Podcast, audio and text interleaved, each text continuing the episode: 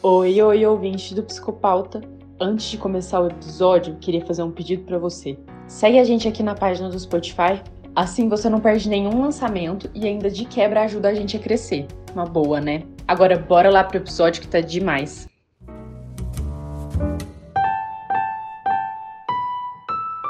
Oi, gente, bem-vindos a mais um episódio do Psicopauta, o nosso 13 terceiro episódio aí com um tema super importante. Espero que vocês gostem. Meu nome é Lívia Galo. Eu sou o João Augusto. Hoje é meu primeiro episódio aqui. Prazer, pessoal. E vamos lá, vamos começar mais um episódio. Estamos aqui com Luiz Jardim.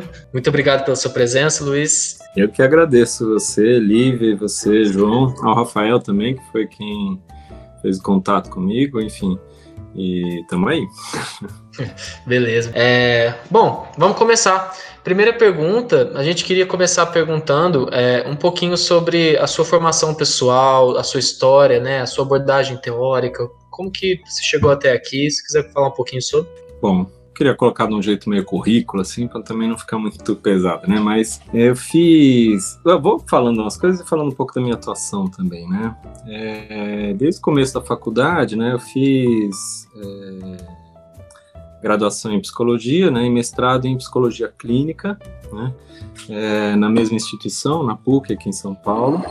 E, e, desde a faculdade eu tenho uma proximidade grande com abordagem fenomenológica, né, Desde aquela época eu já tenho, participo de grupos de estudo, enfim, me interesso, participava, participo, né, de congressos e eventos ligados à fenomenologia. Na maior parte, naquele, no início, mais ligado à clínica, né, mas eu sempre tive outros interesses também na área social e, enfim, é, mestrado foi na área da, da clínica mesmo, na abordagem fenomenológica, mais próxima do pensamento de Heidegger, né, mas eu já estudava e continuei estudando também outros pensadores e pensadoras, né, como Hannah Arendt, por exemplo, que é uma referência para mim também.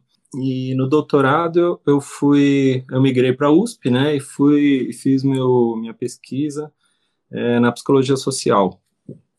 É, já era um tema, o tema que eu trabalhei lá, já era um tema que me interessava há muito tempo, por, por questões ligadas a a minha história, a história do país também, né? E lá eu investigava, que é uma área de interesse minha até hoje, né? É, os impactos, né, no, da ditadura civil-militar no cotidiano do brasileiro, né? Tanto em casa quanto casa, na família, né? Na cidade, né? E no trabalho, né? E, e enfim, eu dei aula em algumas universidades particulares também ao longo desse tempo dei aula um período na, na, na, USP também como professor convidado, né, no curso de gestão de políticas públicas, e, e já há alguns anos estou na, na PUC de São Paulo, né, também dando aula, e enfim, trabalho também lá com área de, de pesquisa, né, e esse é um dos meus temas, né, enfim, continuo né, na abordagem fenomenológica, né, mas eu tenho o olhar muito voltado para questões que dizem respeito à nossa sociedade, né? Não só a clínica particular, sou clínico também, né? Mas, mas eu entendo que a clínica tem um caráter político também. A clínica não é eu não parto de um olhar fragmentado sobre a clínica como se fosse algo cindido da sociedade, muito pelo contrário. Né? E também é, também dou aula num curso do SED Sapiente, aqui em São Paulo, é um curso de fenomenologia crítica, né, que a gente tenta também discutir algumas, é, algumas práticas da fenomenologia sob um viés mais crítico também, não exclusivamente eurocentrado e, e voltado para uma clínica privada, né. Enfim, não sei se responde, mas acho que é mais ou menos isso. Né? Responde bastante. É, para quem está ouvindo, né, a gente conheceu o Luiz numa aula de fenomenologia da universidade. E acho que é um assunto que surgiu muito agora, né? Essa questão do fascismo, que vai e volta tantas vezes conforme as coisas acontecem. E aí acho que a gente queria começar do começo, né? O que, que afinal é fascismo, que a gente tem escutado tanto falar, e quais suas manifestações hoje? Pois é, Lívia. Não é uma pergunta fácil, né? Bem amplo, né? É, vamos lá. Eu acho que tem vários aspectos que a gente precisa considerar é, antes de falar especificamente do que, que a gente chama de fascismo, né, e do que, que era o fascismo mesmo, né, quando ele surge né, na Itália, com Mussolini, mas eu acho que são vários, vários pontos que a gente precisa levar em conta, né. É, então, entendo, em primeiro lugar, que o que a gente chama de fascismo, né, ou mesmo o fascismo clássico, né, ali do começo do século XX, eu acho que é, é, é, fundamental a gente entender como um fenômeno que não é causado ou gerado por uma força só, por um aspecto só, mas é, ele é constituído e disparado também multifatorialmente, né? Entendo que são várias frentes que estão que estão atuando e tem um contexto histórico também, né? Um passado histórico e um contexto histórico também que é, que a gente não pode olhar para o chamado fascismo sem considerar né, esse contexto. Né? Então, é, minha ideia aqui, claro que eu também estou falando por um viés, né, também estou pensando alguns aspectos, né, do, não é um, a ideia não é fazer um, abarcar, até que seria impossível, né, tudo que está em jogo no fascismo, né, mas eu vou, minha ideia é puxar também por, uma, por um olhar, por um viés, né, obviamente que não vai esgotar o assunto, né? Mas eu vou dar um enfoque principalmente em alguns aspectos, né, que dizem respeito à psicologia, obviamente, né? É, a história, né, de modo geral, a cultura e a violência, né? Bom, é, falado isso, né? Acho que a gente pode partir para um segundo aspecto, que é isso, né? Tem uma diferença significativa, não vou entrar propriamente nas diferenças, mas primeiro, agora, né, primeiro num aspecto em comum, né, mas existem diferenças do fascismo, né, que a gente estuda, né, nos livros de história, por exemplo, né, que diz respeito ao, movimento, né, que surge na Itália, né, no começo do século XX, né, mais ou menos na Primeira Guerra, né, e se estende, né, depois. Ele é diferente do que do que a gente chama hoje, né, no mundo, né, de modo geral, de fascismo, que a gente fala desse é, ressurgimento do fascismo né, no mundo, e também é diferente, e esse também é diferente, né, ambos são diferentes também do que, que a gente poderia chamar de fascismo aqui no Brasil. Né. É, antes de tudo, eu acho que é importante a gente colocar um aspecto que, que então assim, antes de, de, de, de explicitar né, algumas características, né, eu acho que é importante a gente fazer uma comparação de contextos, né, contextos históricos daquele período, né, quando surge na Itália, e também do que a gente está vivendo hoje, tanto no Brasil quanto no mundo, né? E eu acho que o contexto é importante, né? Ele tem uma importância grande o contexto histórico porque ele é ele é um solo fértil, né? Para o surgimento não é a única coisa, né? A gente não, não cultiva uma planta, né? Só com solo fértil, né? Você precisa de uma série de sementes, né, de talvez ovos de serpente também, né, para fazer um trocadilho. É, mas você precisa de um solo fértil, né, que favoreça, isso propicie, né, de alguma forma que essas que algumas forças se conjuminem, né, e resultem nesse tipo de violência, né. Bom, já dizendo, né, já antecipando que o fascismo é uma violência, né, e como toda violência, né, ela tem uma origem né, é, na dominação. Né. Mas, enfim, né, é, a gente tem um contexto na Itália, né, e que é, o fascismo surge ali na Primeira Guerra, né, no final da Primeira Guerra, cresce né, no, no final da Primeira Guerra também, né, se desenvolve naquele período. Também por um período em comum, né? A gente tem o surgimento, o surgimento ou o crescimento, né, ali do que veio a ser o nazismo, né, da, da Alemanha nazista, né? É, e a gente tem alguns pontos em comum daquela época com o que a gente vive hoje, né? Por mais que a gente pense exatamente um século atrás, mais ou menos, né? Mas é, acho que tem algo que marca bastante, marca bastante o nazismo também e o contexto, né, ali é, que eles viviam que é muito, que é, é, de alguma forma disparado pela crise de 29, né? A crise de 29, né, uma crise nas bolsas, né, ali, né, que sem entrar em detalhes, mas tem uma, uma tem uma hiper é, é, é, algo muito semelhante ao que a gente, muito semelhante entre aspas, né, ao que a gente viveu na crise de 2008, né, que eu acho que é o paralelo que se faz, né, existia uma, uma espécie de uma bolha, né, ali uma, uma bolha sem lastro, né, na época nas bolsas de valores e aqui também, né, inicialmente no mercado imobiliário lá no estadunidense, né, e, e, e é uma crise que estoura, né, ali em 1929 lá na, na, nos Estados Unidos e no mundo tem uma repercussão mundial, né, e aqui também a gente tem essa crise de 2008 que estoura nos Estados Unidos e no mundo também, né, arrasta o mundo inteiro, né.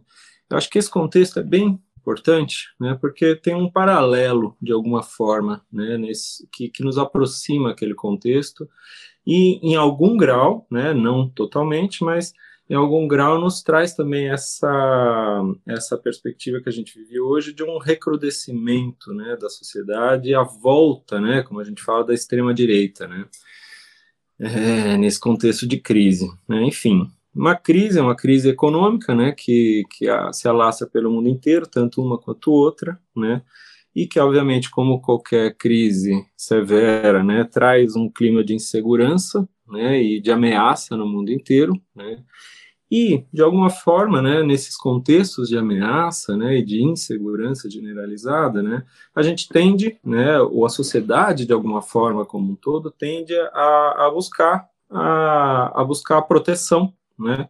E, e, a proteção mais clássica, né, de alguma forma assim, tem a ver com um retorno ao conservadorismo, né, um, uma ação mais conservadora, né? Numa situação de ameaça, a gente ou de fragilidade, né, ou de fragilidade econômica e social, a gente é, tende a não ousar muito, né, enfim, a, a não buscar não buscar propostas mais progressistas, mas ir naquilo supostamente mais seguro, né? E o seguro geralmente é mais conservador mesmo, né? E aí nesse sentido também, né? Nessa, nesse recrudescimento, nesse, nesse, nessa intensificação, né? Do conservadorismo, né? Que a gente busca se guardar no mais estável, naquilo que é mais conhecido, né?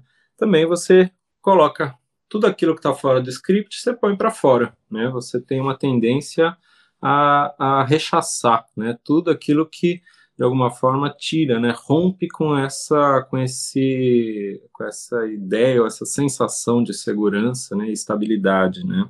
Geralmente, quem determina também o que, é fora do script, né, na maior parte das vezes, é, é uma determinação vertical também, né, vem das elites, vem das, da, das elites ou do dito mercado, né, assim também, né o que acaba sendo reproduzido né, também pelas classes médias muitas vezes pelas classes populares também que se identificam com o opressor, muitas vezes. Né.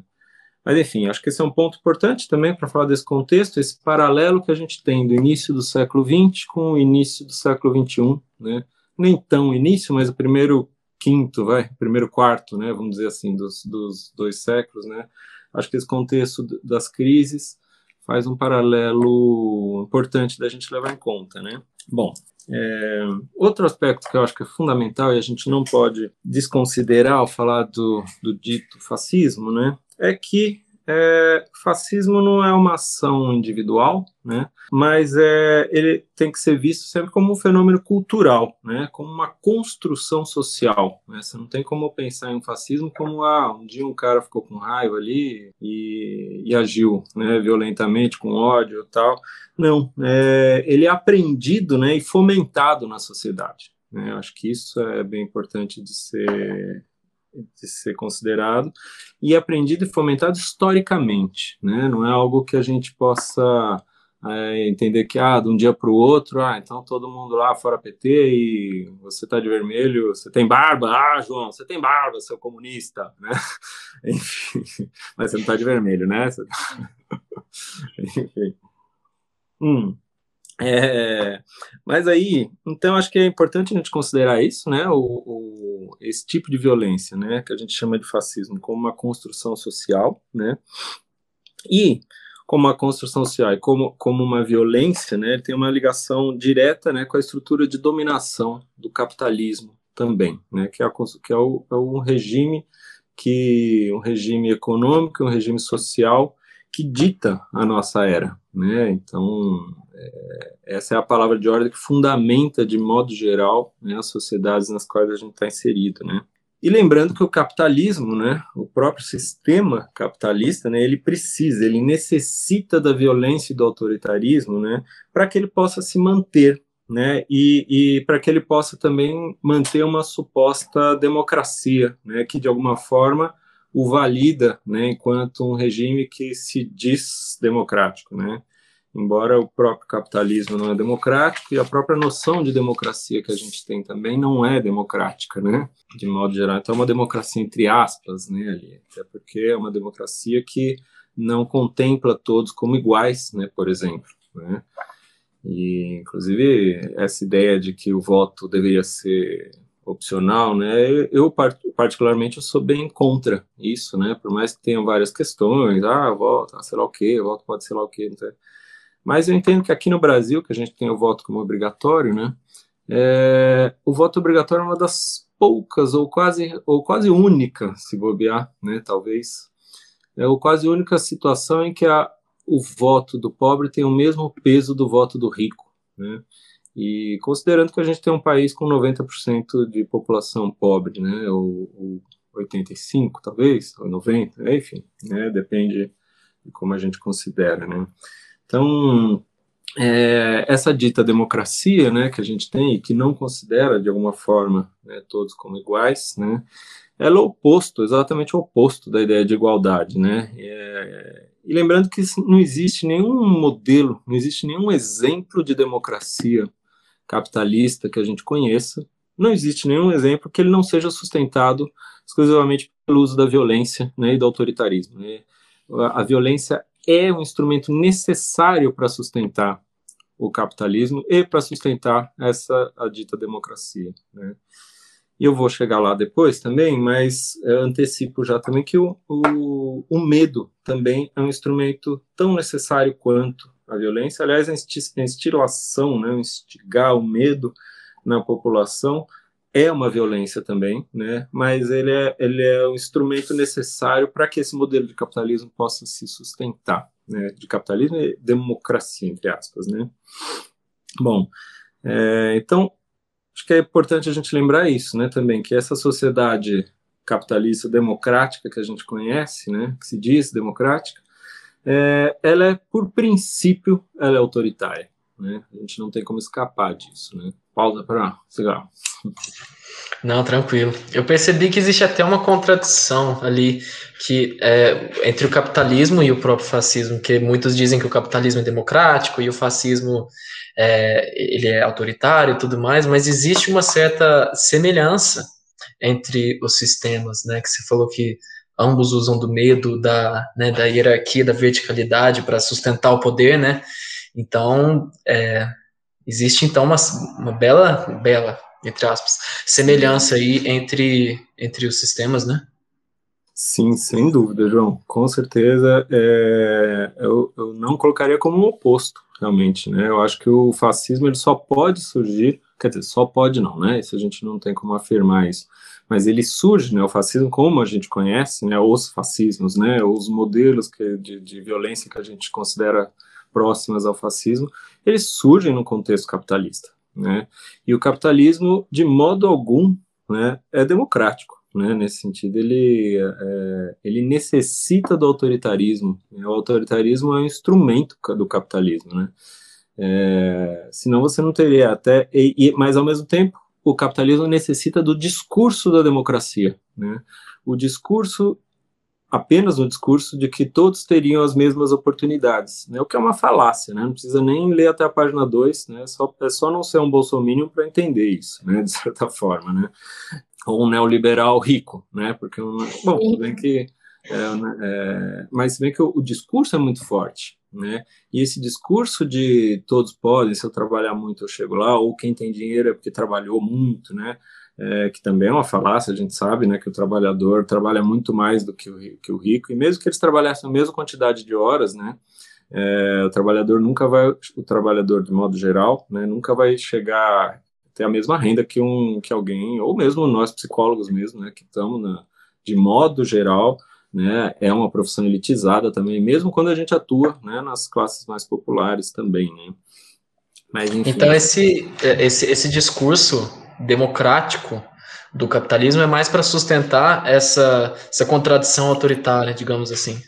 Sim, é um discurso que ele, ele, ele é quase como a ideia do mito fundador, né? Que depois a gente vai, vai eu pretendo falar um pouco mais para frente, né? É uma história, né? Uma, é um discurso, né? Que de alguma forma é, também é, convence, né? As pessoas, né? Inclusive porque anula as contradições de alguma forma, né? É, uma, é um mito que ele é, ele é construído né? E de alguma exatamente para que vire uma crença, né? E ele anula fantasiosamente as próprias contradições do sistema. Né?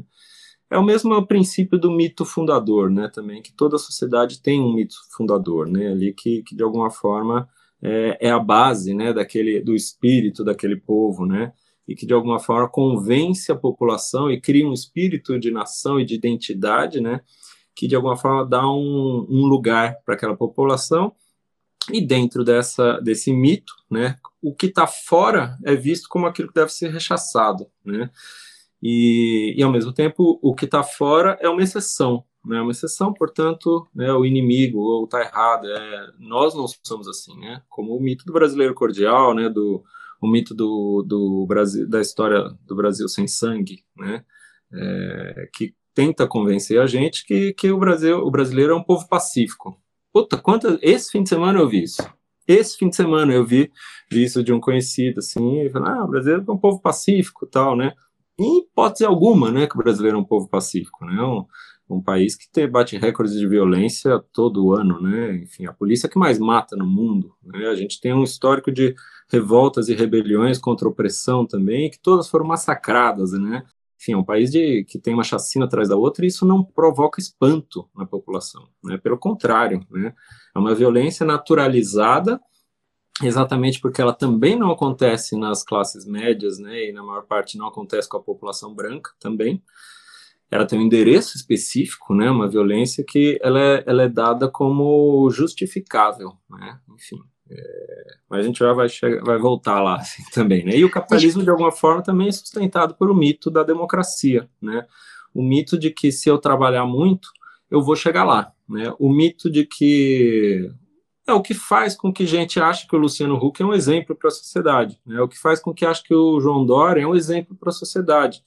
Porque olha para esses caras e fala, bom, é um empresário, um gestor. Esse papinho furado, né, de sou um gestor, né? No fundo, ele está querendo dizer assim que ele não supostamente não está envolvido na política e que ele vai administrar o, a cidade, o estado ou o país agora como ele quer como uma empresa.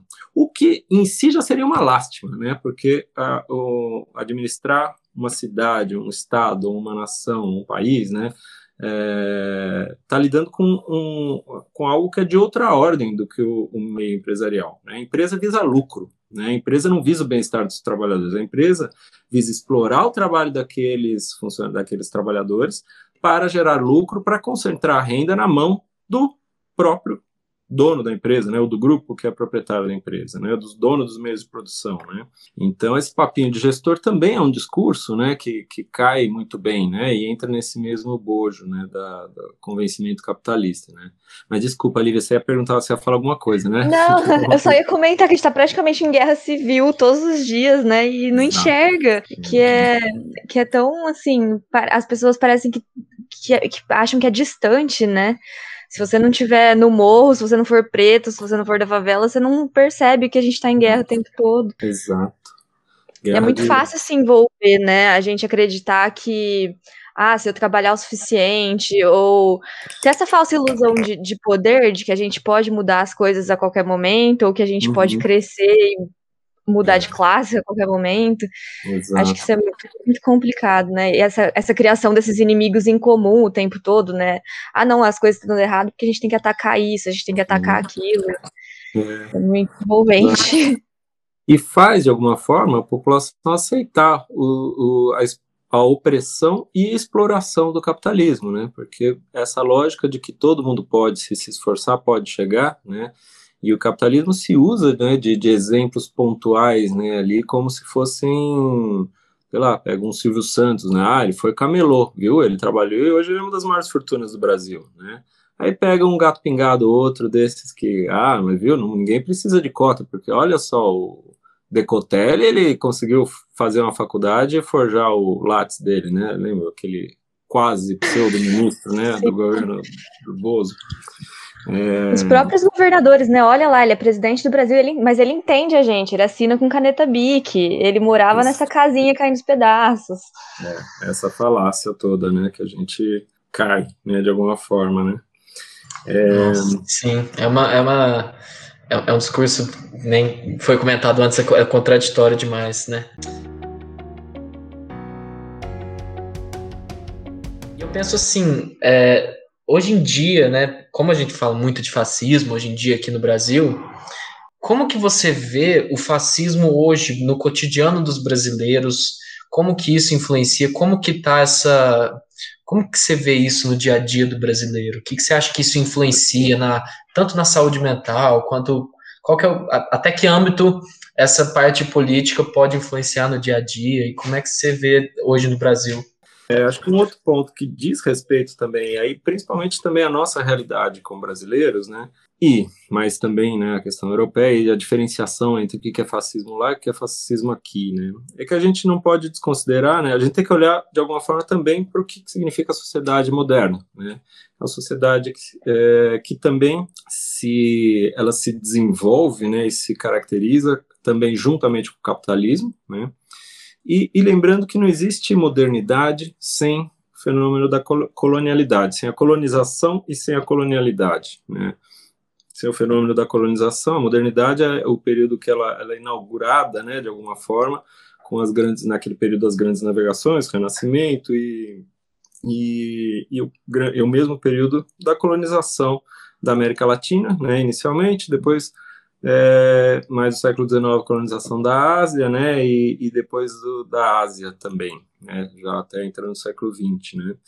Mas acho que é importante a gente marcar isso, né, também tem a ver com o que alguns autores vão chamar de era da técnica, né, mas é, é, é pensar que a gente vive, e aí no nosso caso, brasileiro também, né, numa sociedade que era constituída a partir da colonização, né, é constituída a partir da dominação dos povos latinos e africanos, né, também dos asiáticos, né, e também faz parte dessa constituição dessa sociedade, né, a subjugação do outro, né, que é um modo de dominação, né.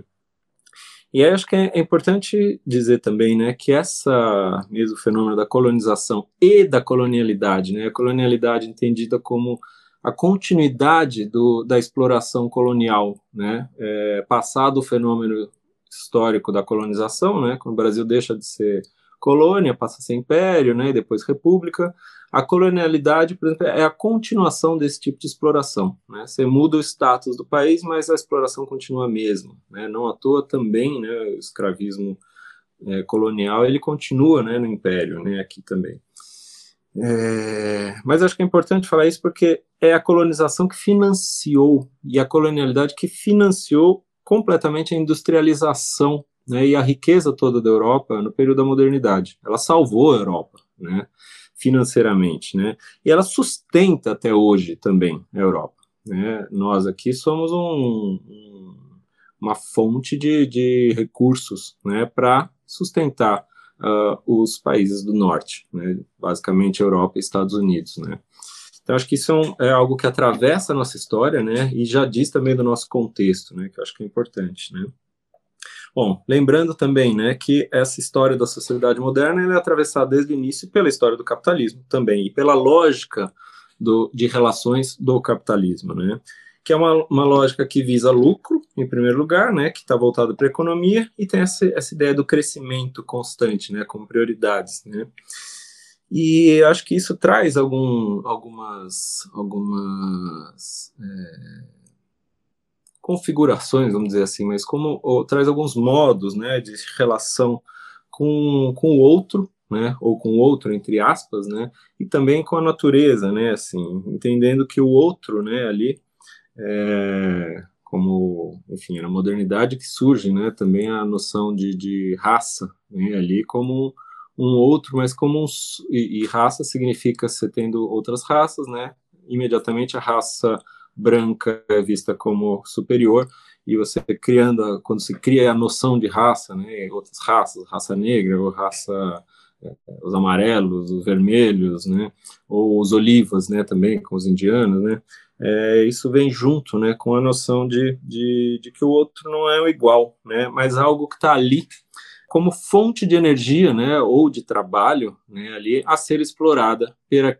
por aqueles que se entendem como superiores e se, se impõem como, como superiores, né. Então isso também é o mesmo tipo de exploração que acontece na natureza, né, essa esse uso, né, a reificação do outro, né, esse uso da natureza também como fonte supostamente inesgotável de energia, né, a serviço do homem, né, do homem, não, perdão, do ser humano, né, do ser humano como uma visão bastante antropocêntrica, né, ali um humanismo bastante clássico nesse sentido, né. E bom, e nesse desenvolvimento também da sociedade capitalista, né, na modernidade, né, a gente tem também é, que o Byung também mais recentemente vai chamar né, de uma transição da sociedade disciplinar, isso no mundo do trabalho já, né, do mundo da sociedade disciplinar para a sociedade do desempenho, né, que acho que fala muito desse, já chegando mais perto, né, agora da gente, né, que é uma sociedade que ele entende também que você não precisa mais de um, de um chefe, né, te chicoteando, te dando ordens, né, ou um sinal tocando, né, na fábrica ali para dizer que você precisa trabalhar, mas você passa a ser a ideia de você passa a ser um empreendedor de si mesmo, né? Você é o responsável pelo seu sucesso, assim como também é o responsável pelo seu fracasso, né? Também. Então você está o tempo todo correndo atrás disso, né? É uma, uma roda sem fim, né? E você está o tempo todo correndo atrás porque você é o único responsável por si mesmo, né? E todas as vitórias que você passa, vitórias, né? Que você passa a ter ou ganhos, passam a ser ganhos individuais, né? Junto nessa lógica, você vem com uma aniquilação da política, ou do que pode ser dito como política, da relação de uns com os outros, né? E, e isso significa uma fragmentação da sociedade também, um entendimento fragmentado da sociedade, né? Uma ruptura, né? uma destruição do caráter coletivo. Então passa a ser cada um por si, né? E, enfim, de modo geral, essa lógica, que é a lógica que vai sendo instaurada né, na, na modernidade, no capitalismo, né, e que culmina de alguma forma com a compreensão de ser humano, né, como um primeiro como um indivíduo, né, que é aquele que é único, indivisível, né, ali, mas como o indivíduo do consumo, né, o sujeito do consumo, que é, o, é, o, é a compreensão de ser humano do capitalismo. Né? Então a gente está aqui para consumir. Né? Alguém que não consome está fora da roda né, do capitalismo. Né? E aí, nesse sentido também, né, que cada um está fazendo a si próprio, né, a, a, o capitalismo já coloca como meta. Então, a meta da sua vida é trabalhar para enriquecer, né? Trabalhar para você ter poder. Primeiro que você precisa disso para pagar suas contas e saúde, ter condições básicas para viver e também para ficar rico, né? No, no, no, no ideal, ideário é, capitalista, né? Ali. Bom, nesse sentido também, né? Então você está nesse processo de individualização, né? E destruição da noção de coletivo, né? Mas acho que é importante quis trazer isso também, porque isso acho que tem algo que liga também essa violência que a gente chama de, de fascismo, né? Porque isso traz um, um afastamento, né, da ideia do social, né? É, uma aniquilação da ideia de cidadania também, né, e leva a uma espécie de uma solidão intrínseca, né, e um isolamento, né, de cada um, né, que é um isolamento que não é à toa, né, também, né, e no isolamento você está buscando ali, é como se fosse uma guerra de todos contra todos, né, de alguma forma, você está buscando a sobrevivência, né, e numa, numa situação como essa, né, tão solitária, né, também tem uma tendência a gente se agrupar junto aos pares, né, acho que isso é um ponto importante ser considerado, né? A gente busca os iguais, né? Busca alguém que a gente se identifica como um igual, né? E acaba formando grupos identitários, né? Grupos identitários que passam a ser um dos poucos lugares de pertencimento, né? E essa sensação de isolamento rompe com o, per com o pertencimento, né? E, e quando você vai construindo, buscando grupos identitários, né? É, de alguma forma você encontra ali os seus pares, né? Seja o grupo da família, né? Que é uma coisa que a nossa sociedade, principalmente conservadora aqui no Brasil, adora, né? Ah, a família é a coisa mais importante para mim, né? Esse é o discurso, né? Que a classe média ama, né? Ali ou o próprio presidente, né? ele ganhou a eleição falando isso, né? E eles difamam a, a, os movimentos LGBTQIA+, porque dizem que destrói a família, né? Primeiro que uma coisa não tem nada a ver com a outra, né? Mas ao associar uma coisa à outra, os conservadores que valorizam a família como núcleo mais forte, né, também se voltam, aderem, né, a essa, esse discurso, né? Então, meio que, é, pensando assim, mais uma contradição, né, da a questão do... Porque se o ser humano é um ser social e a gente está num sistema que ele, é, ele empurra a individualidade, ele obriga a individualidade, então o ser humano está meio que indo contra a própria natureza dele. Então é um sistema que ele meio que está forçando é, os seres humanos, os seres humanos a serem pessoas que naturalmente é, é, é muito difícil. É mais uma contradição, né? Tá, são várias. Uma contradição enorme, né? Porque não tem como haver ser humano sem ser num contexto social, né? Mas é, ao mesmo tempo, né? Porque você precisa do outro, seja para mamar quando você nasce, para alguém para limpar sua bunda e dar comida na tua boca quando você é um bebê, né? E a gente sempre está em grupo. A gente necessita de grupos, né? Seja na escola, seja na faculdade, seja na rua, né? Ali quando cresce, né? O grupo de amigos e a gente é, é, é, conformado ali, né? Por esses grupos, né? A gente vai se, se moldando, se reconhecendo a partir dos grupos nos quais a gente está inserido, né? É, mas essa lógica individualizante, né, é, de alguma forma cai, exatamente, é mais uma contradição, né, que a gente não se dá conta, né, então é isso, se alguém que ascende nos anos do, do, nos anos do governo Lula, alguém que ascendeu de classe social, né, não associa isso de alguma forma, né, ao crescimento das classes médias, né, que a gente teve lá, com todos os problemas que também tem quando você faz uma ascensão, principalmente pela questão econômica e não necessariamente ou não completamente, embora também em alguns aspectos, pela questão da, da, da cidadania, né? É, mas esse contexto também né, traz a sensação de que se eu ascendi socialmente é por um mérito meu, né, um mérito exclusivamente meu, porque eu ralei, eu dei duro, eu fiz, né, minha parte fiz por merecer, que é a lógica do famosa lógica da meritocracia, né, que é algo que a, a o pensamento liberal gosta muito de, de, de sustentar como, é, como fundamento, né? Que também é individualizante, né? Que também impõe uhum. peso de toda a responsabilidade do seu sucesso na sua mão, no seu esforço, como Exato. se não tivesse nenhum outro, nenhuma outra influência externa. Exato, é, é né? exato, perfeito. É como se fosse uma coisa só, como se não houvesse um contexto, não tivesse condições é, propiciadas, né, para que a gente pudesse alcançar alguma coisa ou outra, né? Então é isso que faz com que alguém de classe média que nasceu rico, nasceu é, branco, rico, ache que tudo que ele conquistou é pelo mérito próprio dele. Não que ele não possa se esforçar e ter mérito mesmo, mas não significa que ele não esteve, ele começou quilômetros de distância à frente de alguém que, de uma mulher negra que nasce nas periferias, né? E e esses grupos, né, que, na, nos quais a gente acaba se agregando nesse contexto de sociedade, né, é, acabam sendo núcleos nos quais a gente se sustenta e se reconhece, né, esses grupos identitários, né, isso é muito forte também, né, é, então desde família, religiões, né, crenças, time de futebol, né, tudo é um modo de você se reconhecer, né, partidos políticos, né, também, né, ou oposição a partido político, né, e nisso também a gente chega em grupos supremacistas também, do mesmo jeito, né, e que eu acho que o que é mais importante, né, que eu estou trazendo esse aspecto, que aí liga diretamente com a ideia de fascismo, é que, na medida que você está num grupo como esse, né, é uma estrutura fechada, né, e no qual você se identifica praticamente plenamente, quase, né, com os outros grupos, né, é a única fonte de identificação que você acaba tendo, únicas, né, e, e, nesse sentido diferente, né, qualquer pessoa que não pertence a esse grupo, ele passa a ser visto como uma ameaça, né, como algo que põe em risco, né, e desestabiliza a homeostase desse grupo, né, e acho que isso é bem importante é um elemento fundante, assim, que que está em jogo, né, na ideia do fascismo, né.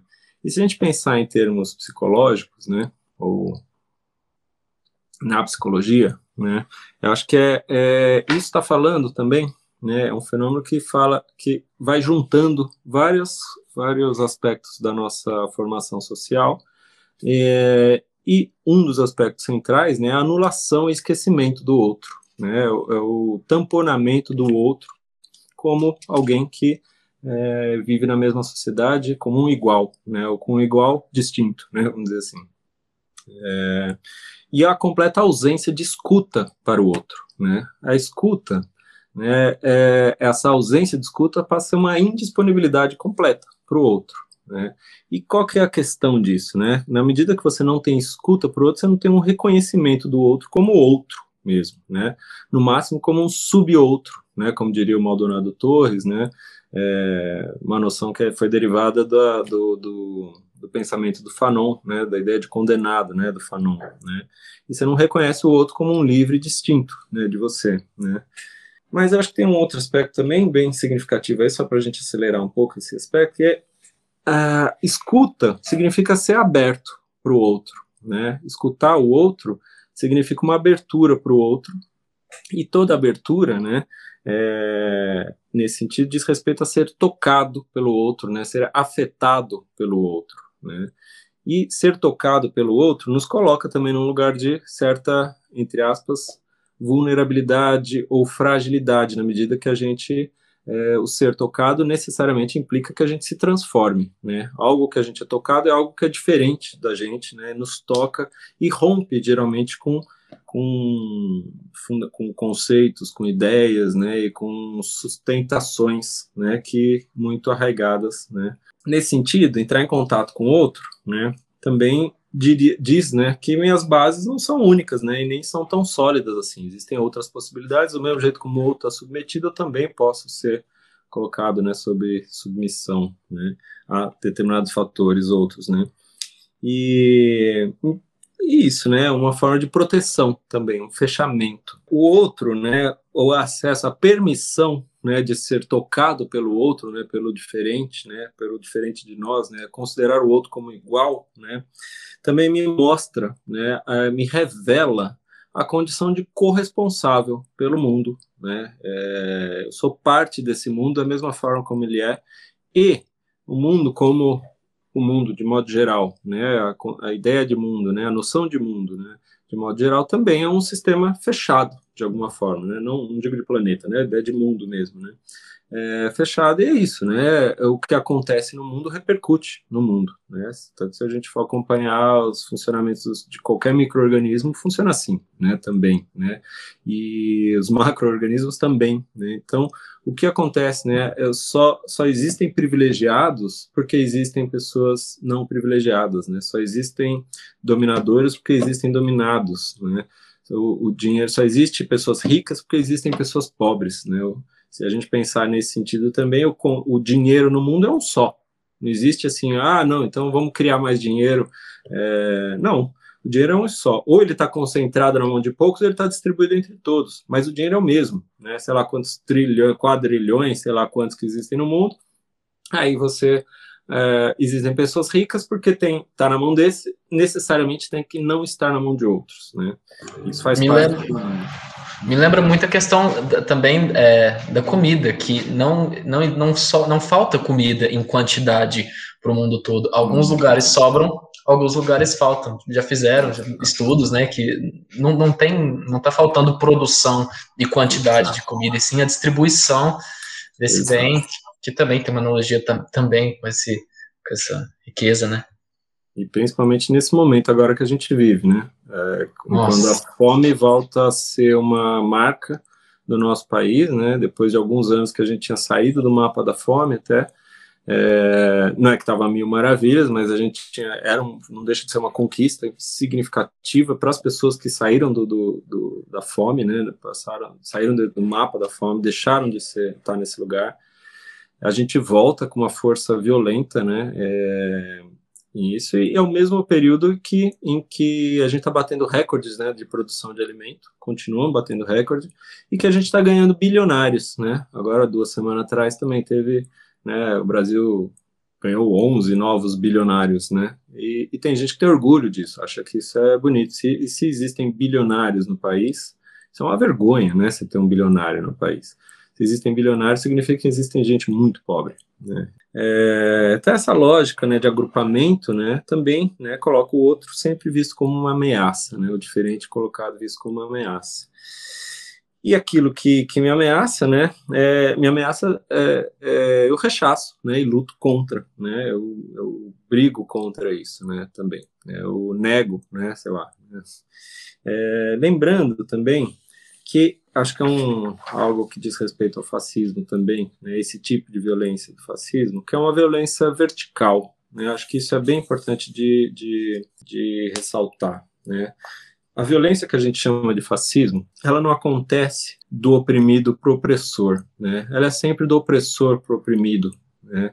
É, a res, o máximo que a gente pode ter é uma reação ou uma resposta do oprimido ou opressor e não tem a mesma característica né? São, doenças, são violências distintas, né? A resposta de alguém que está sendo violentado, né, a uma violência sofrida, não pode ser, não é considerada fascismo. O fascismo, ele é uma violência que parte das classes dominantes às classes pauperizadas, mesmo que eles estejam na mesma classe, mas é de uma posição de dominante, né, ou de uma identificação com o dominante, né, voltado para uh, alguém que se identificado com o dominado. É, isso acho que é um ponto bem importante, esse caráter vertical, mesmo que seja na mesma classe, porque o fascismo também, ou, ou esses tipos de violência, se alastram também, e não, não, é, não é só o rico né, que é fascista, né, mas isso se alastra para as classes populares também, de alguma forma, e, e, o próprio oprimido né, passa a ser opressor dos pares ali, ele, ele compra esse discurso do dominador, né, ele passa a ser absorvido por isso de alguma forma também. Né. E Luiz, e como que é dada essa, essa distinção entre opressor e oprimido? É por poder, é por dinheiro? Como que é estabelecido, você, você vê essa, essas classes né, entre opressor e oprimido, como que é? É, aí é, acho que é uma gama enorme, né, João? Né? É, mas é por raça, é por gênero, é por dinheiro, é por condição social, é por poder, né, como você falou, né, é por identidade é, de gênero, né, tudo isso pode, pode ser né, fonte de opressão. Né, ali, sempre os grupos dominantes, né, de alguma forma, estão é, no lugar de, de, mesmo que a gente não seja, ou às vezes até por, por, por anos de estudo também. É possível que alguém que estudou mais, mas tenha, participe da mesma, esteja na mesma classe social que outra pessoa, ou mesma condição social ou condição econômica, é, o fato dele ter um privilégio de ter estudado mais ou, ou de ter tido a chance, né, nem sem não necessariamente um privilégio, de ter estudado mais pode se tornar também um viés de opressão, né?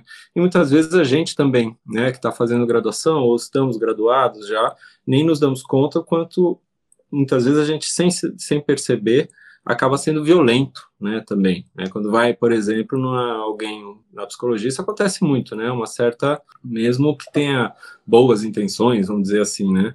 Mas um, um, psicólogo que acha, é muito comum, né? Psicólogo que acha, não, vou lá na periferia, né? Vou lá dar aula, vou ensinar eles a fazer tal coisa, né? Que é de uma arrogância, né? Ali, nossa, né? Ali de, é, de achar que, que tem a ensinar, né? E falar, não, vou lá resolver os problemas lá, vou, vou tipo o mundo de Tina, né? Ali, isso, isso, é meio isso, né? É... Quando a gente fala disso, eu sempre lembro de uma aula que eu tive que eu voltei muito minha formação para atendimento com crianças, né? E a gente estava lá discutindo criança, como que é melhor cuidar da criança, o que que faz com a criança. E aí a gente parou para ver e a gente olhou em volta e tipo a universidade não tinha uma criança lá dentro, não tinha uma creche para as alunas que são mães. E aí a gente falou: "Nossa, a gente está aqui discutindo como que cuida da, da sociedade, mas a gente não democratiza esse conhecimento, né? Ele não a gente só domina o poder desse conhecimento e o que que faz com isso, né? Exato, é. a gente domina, guarda para si e acha que também, muitas vezes, acha que tem que, como detentor desse conhecimento, mesmo quando tem intenção de ajudar, de fazer alguma coisa, assim, às vezes chega lá e chega impondo, né, aquela nossa realidade para um outro contexto sem escutar, mais uma vez sem escutar, isso também é uma violência. É muito embora... sutil, né? E constante, né? É, às vezes a roupa que a gente usa, né, o carro que a gente sai é opressor, é uma violência, né, também num país como esse. Né. E eu acho que tem um ponto aí falando do, do Brasil, né, antes que o João fala, tá, mas e o Brasil? é, Relaxa, tá, tá um prazer conversar aqui de todos os aspectos possíveis. é um tema muito grande, é muito. É, é muita muito coisa. É. Muito bom. Acho que tem, tem uma coisa que eu acho que é um cuidado que a gente precisa ter também, né? porque a gente usa muito, usa indiscriminadamente o termo fascismo. Né? E, rigorosamente falando, a gente não poderia chamar o que a gente vive aqui de fascismo. Né? É, o fascismo, quando ele surge na Itália, ele tem um contexto completamente diferente, né? Por mais que tenha semelhança, né, se a gente pegar esse aspecto, né, das crises, né? Mas o fascismo é algo que é próprio daquele contexto da Itália, né? A Itália é, dominador, é um país do norte dominador, né? E, e colonizador. É, e se a gente pensar a nossa realidade aqui, eu tenho primeiro assim, é, embora a gente use, né, e ficou muito arraigado, muito arraigado não, muito utilizado, muito popularizado esse termo fascismo, principalmente nas esquerdas, né, também nos últimos anos, né. A gente tem um contexto, né, aqui no Brasil e no mundo, né, de recrudescimento de modo geral, de volta da extrema direita, não só no Brasil, mas no mundo, né, e até nos Estados Unidos, né.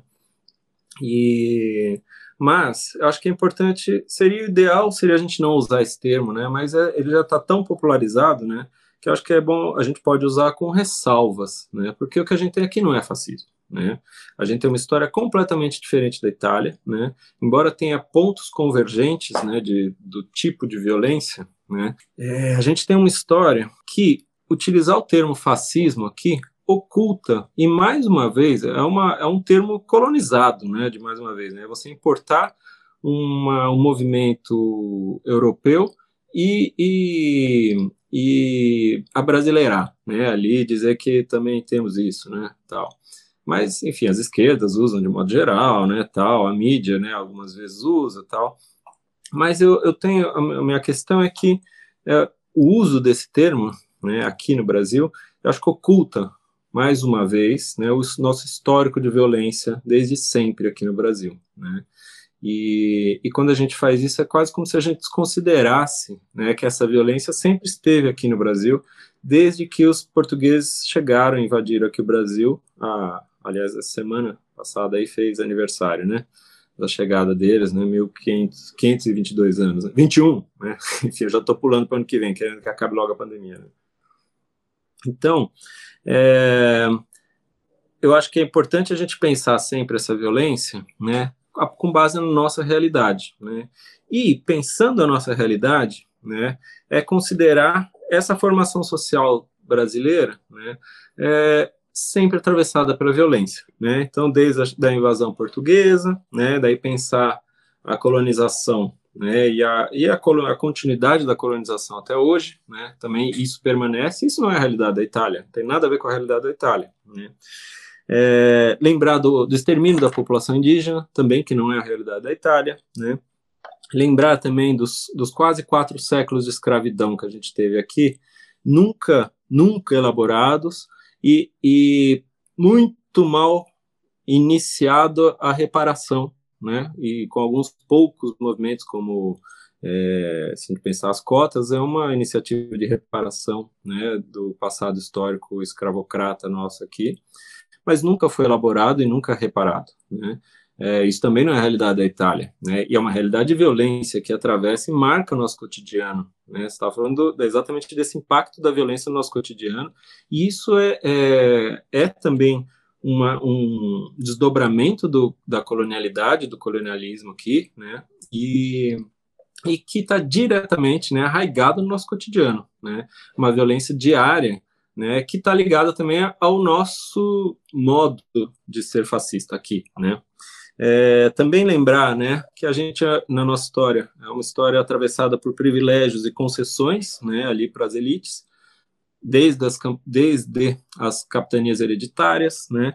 Também é importante lembrar que ao longo de toda a nossa história, né, sempre teve um estímulo é, a concentração de renda em todos os ciclos econômicos, da cana, é, do açúcar, né, do ouro, depois da borracha, depois do couro, todos esses ciclos, né, do, é, estão ligados à, à, concentração de renda, né, e nunca reverteram em melhores condições para a população, pelo contrário, né. Lembrar também, né, que a gente tem esse histórico de massacres, né, combates e as resistências que surgiram, né, também que é silenciado e que ao a gente usar o termo fascismo, oculta, de alguma forma, isso como se a nossa violência só agora né, fosse uma, um desdobramento ou, ou uma cópia né, ali é, do, do que aconteceu na Itália no passado, ou que está acontecendo em alguns países do mundo. Né. Lembrar também que a estrutura, a, a, nosso histórico de ditaduras e golpes e tentativas de golpes aqui no Brasil, né, que é um, nossa República teve mais tentativa de golpe do que acho que anos né, é, de, de, democracia realmente, né? E nesse sentido também a, a tortura como um instrumento é, legitimado pelo Estado desde sempre, né? Desde Tiradentes, muito antes, na verdade, desde a chegada dos portugueses, né? A tortura é um instrumento de, de funcionamento do brasileiro que o autoritarismo né, e o estado de exceção são vistos como regra aqui né, também, né? E também essa proteção e ausência de consequências para as elites, né? Bom, mas aí então assim, no cotidiano brasileiro, então a gente a gente vive, né, é a violência desde sempre de um modo muito violento, né? Uma violência de classe, né? Essa violência do opressor para o oprimido, ela está arraigada de alguma forma à nossa formação social, né? Claro que existem alguns pontos em comum, né, com o fascismo italiano, né? Você pensar tanto esse o que a gente vive hoje, né, esse caráter ideológico, né, ali também com o fascismo, né, político ideológico do fascismo italiano, aqui também é muito forte, né, esse volta da extrema direita, né, embora isso nunca deixou de estar presente, esse, o, o caráter ideológico, né, o autoritarismo também, embora é uma noção muito ampla, né, e a gente nunca deixou de ser um, um, um país autoritário, né, aí eu acho que tem é, um estereótipo também, né? A, a, questão do nacionalismo extremo, né, que acontecia lá na Itália. Aqui, a gente tem isso até a página 2, né? Porque os ditos fascistas hoje em dia, né, eles saem com bandeira do Brasil, né? Só que são os mesmos que batem continência para a bandeira dos Estados Unidos, né? Isso é, é a maior palhaçada do mundo, né? Porque como que você chama isso de nacionalismo? O cara, o entreguista, né? no fundo é isso, né? E, aliás, esse foi um dos grandes problemas que, o, que, a, que a comunidade econômica internacional, durante a ditadura, teve com, com os ditadores da nossa ditadura civil-militar aqui, né? Falei uns 15 vezes ditadura, né, nessa frase. É, porque eles fugiram do protocolo de alguma forma, quando alguns deles tinham, um, tinham uma postura mais nacionalista do que era esperado, né? E tinha esse fechamento ali, né? E isso desagradou, né? O, o mercado internacional. Então, isso, inclusive, foi um dos motivos, né? Da, da queda, né? Da ditadura aqui, do início da abertura, né? A partir de 74, né? Até 85. Né?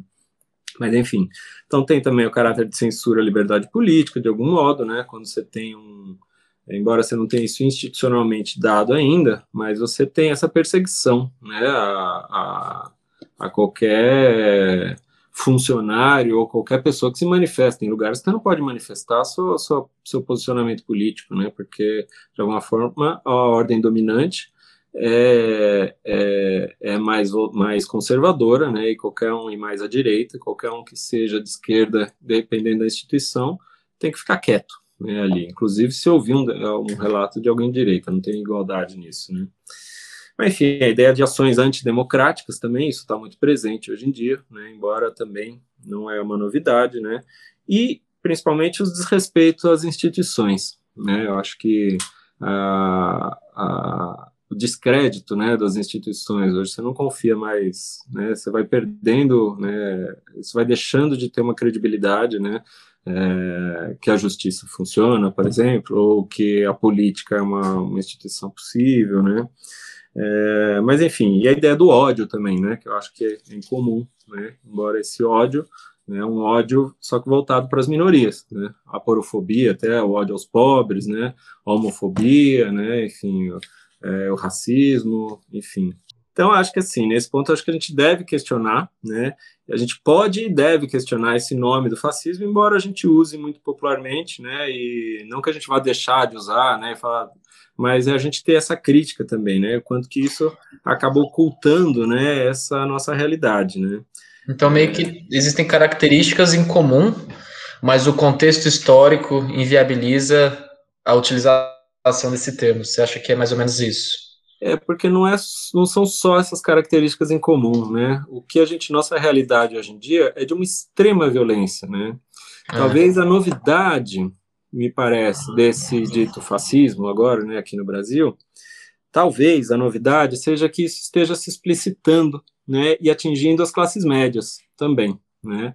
Assim como durante a ditadura civil-militar, né, você tinha a ideia de a noção de inimigo interno, que era o estudante, né, o estudante de esquerda, que, que, que era opositor né, ao regime, né, e isso atingia as classes médias e brancas, né, é, talvez, talvez a novidade seja que essa violência, de alguma forma, volta. Né? Ah, bom, enfim, voltando lá, né, o inimigo interno, que era o estudante, né, é, quando termina a ditadura civil-militar, ele volta né, a, ser, a se concentrar apenas nas periferias. O inimigo interno continua. Né? Então, nunca deixou de ser fascista aqui no nosso país. Se a gente pensar né, que ele nunca deixou de ser fascista, né, porque agora talvez a gente identifique, sai nas redes sociais tal, mas a polícia sempre teve na periferia, né, massacrando aquela população periférica, né, sempre teve lá chincalhando, né, assassinando é, os os pobres e pretos, né? E a, a, isso nunca deixou de ser assim aqui no Brasil. Então, meu, a minha, eu tenho uma sensação que a novidade, né, é, é que você tem um aguçamento desse ódio, né, e, e de alguma forma ele voltado também a atingir alguns membros da classe média, né? Ele sai, né, só da periferia e ele se, se volta também, sai não, perdão, ele, ele se estende, né, porque ele não deixa de estar atuando nas periferias, né, e nas populações, minori de, nas minorias, mas ele se estende de alguma forma à classe média também com uma, com uma energia bem visceral. E aí, só para lembrar, né, um pouco as violências que a gente vive aqui arregadamente, né, e que tem a ver, sim, né, elas não estão desvinculadas dessa manifestação que a gente chama de fascismo hoje em dia aqui no Brasil. Né? É, talvez a novidade, uma das novidades, né, é, do que a gente chama de fascismo hoje em dia aqui no Brasil seja é, uma intensificação, claro, né, desse ódio, né, uma exacerbação de um certo ódio que sempre esteve na nossa sociedade desde a colonização, é, mas a, migra, a migração não, mas a extensão dele, que estava focada nas periferias, como, como inimigo interno, né, que deixou de ser estudante da ditadura, né, se focou só nas periferias, né, por ano, por umas décadas, e agora, de alguma forma, ele volta de modo bastante visceral para as classes é, médias de novo, né? Então ele volta a ser tema para nós da elite, né? Ali as pessoas da elite que, mas nas periferias ele nunca deixou de atuar tanto ou mais violentamente do que a gente chama de fascismo né, aqui no Brasil. Só lembrando um pouco, né, eu ia pontuar umas, um, um, alguns dados que eu acho que falam né, dessa violência que é, é, é, uma violência, se a gente fosse olhar, fascista também, né, vamos dizer. Então, o Brasil saiu agora né, na Folha, falaram acho que ontem até, né, segundo a GV, né, o Brasil é o segundo país mais desigual do mundo. Né, ele só perde para o Catar, é, isso saiu até na, na Folha, essa, é, foi no, naquele café, café, ô oh, caramba, como que chama? Café... Oh. Filosófico? Não, aquele programa da manhã, aquele podcast. Filosófico. É, café da manhã, da Folha, será, um podcast ah.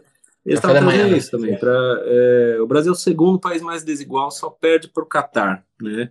O Brasil está em 80, 84, 84 né? é, no ranking é, do Índice de Desenvolvimento Humano da ONU, né, do, do dado 2018. Né? É, se a gente pegar a violência contra a mulher na pandemia, a gente pegar só o primeiro semestre de 2020, né, a gente tem registrados né, e, que, e assassinatos considerados como é, feminicídios. A gente tem 1.890 homicídios dolosos de mulheres, né? Sendo que desses oficialmente, e olha que para considerar feminicídio é uma luta, né? É, 631 considerados feminicídios, né? E dessas mulheres assassinadas, 73% são negras, né? Então isso está aí, o fascismo, né? O fascismo está aí também diariamente para essa população, né? A gente teve registrado só no primeiro semestre também de 2020 9.310 estupros registrados, né? Sem, sem falar que usualmente o estupro já é subnotificado, na pandemia mais ainda. Né? Na pandemia, mais ainda, porque a mulher nem tem condição de sair e denunciar, porque o, o muitas vezes o estuprador está morando com ela também, né? Do mesmo jeito também, a gente teve mais de 120 mil notificações de violência doméstica. É, lembrando também que o Brasil é recordista mundial de assassinato, de transfeminicídio. Né? O Brasil é o país que mais assassina população trans no mundo. Né? E, mesmo assim, não tem dados oficiais, são dados que os, os grupos e organizações que levantam né, desses assassinatos. Né?